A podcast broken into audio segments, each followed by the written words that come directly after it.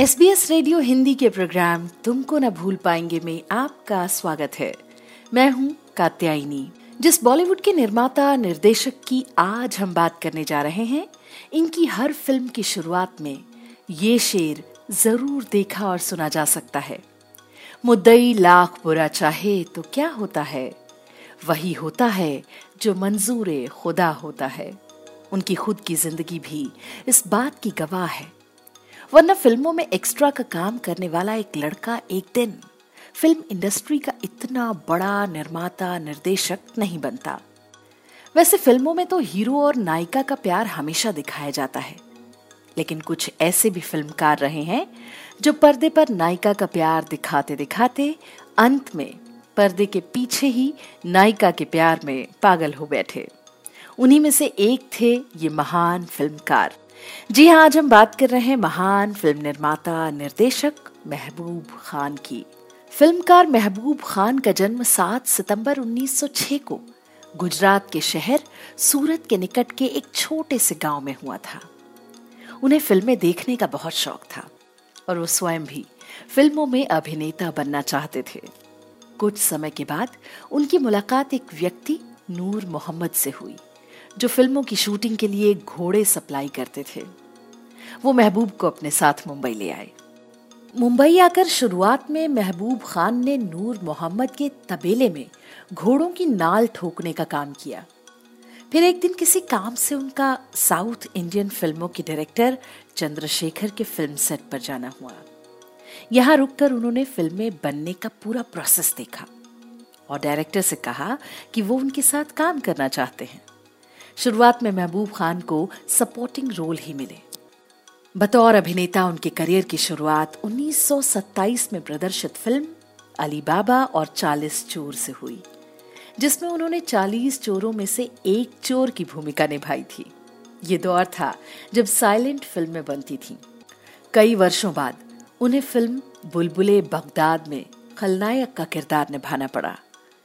उसके बाद महबूब की हिंदी सिनेमा में कुछ अच्छी पहुँच होने लगी। 1931 में फ़िल्म निर्माता अर्देशर ईरानी पहली बोलती फ़िल्म आलमारा बनाने जा रहे थे और वो महबूब खान को इस फ़िल्म में बतौर नायक लेने वाले थे।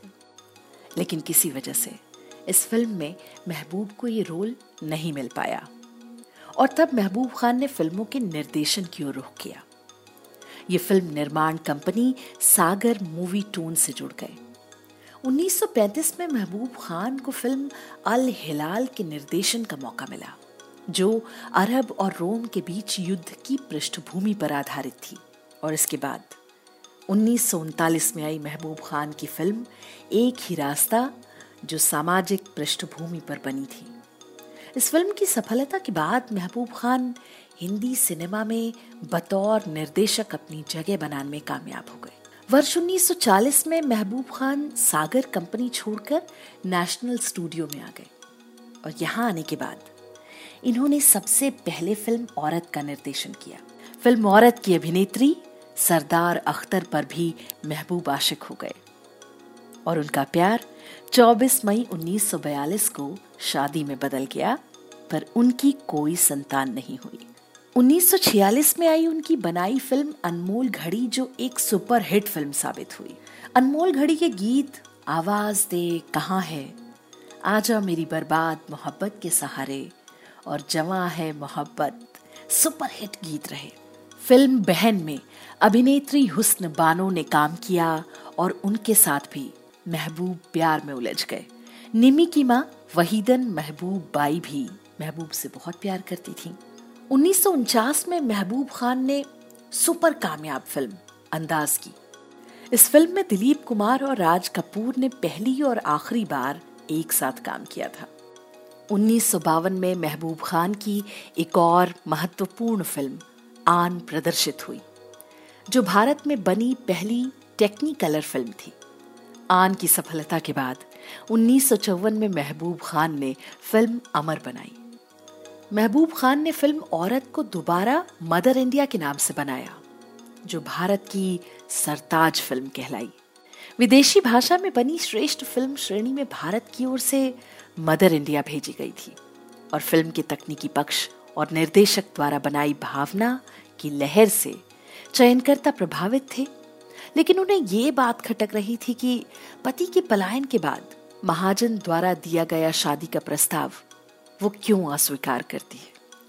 दरअसल चयनकर्ता को ये किसी ने स्पष्ट नहीं किया कि भारतीय नारी अपने सिंदूर के प्रति कितनी अधिक समर्पित होती है।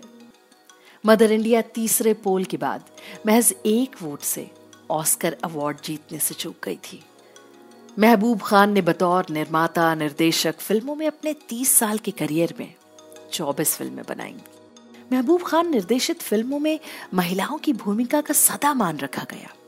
महबूब खान ने 40, 50 और 60 के दशक में अपनी फ़िल्मों के ज़रिए कई एक्टर एक्ट्रेस को लॉन्च किया स्टैब्लिश किया और उनको सुपरस्टार बना दिया। इनमें सुरेंद्र अरुण कुमार आहूजा दिलीप कुमार राज कपूर सुनील दत्त राजेंद्र कुमार, राजकुमार, निम्मी, नादिरा और नरगिस जैसे कलाकारों के नाम शामिल हैं। वो साल 1961 में द्वितीय मॉस्को अंतर्राष्ट्रीय फ़िल्म समारोह में जूरी के सदस्य थे। फ़िल्म फेडरेशन ऑफ़ इंडिया के अध्यक्ष भी बने रहे। उन्नीस सौ बासठ में महबूब खान ने फ़िल्म सन ऑफ़ इंडिया बनाई।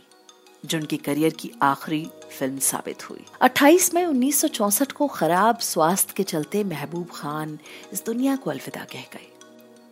एस रेडियो हिंदी के प्रोग्राम, तुमको ना भूल पाएँगे मैं। आज के लिए बस इतना ही। लेकिन आप सबसे ये वादा, अगले हफ़्ते हम फिर हाजिर होंगे, ऐसी ही किसी और शख्सियत के बारे में बात करेंगे। तब तक के लिए आप अपना बहुत सारा ख्याल रखें और मुझे दें इजाज़त। Goodbye.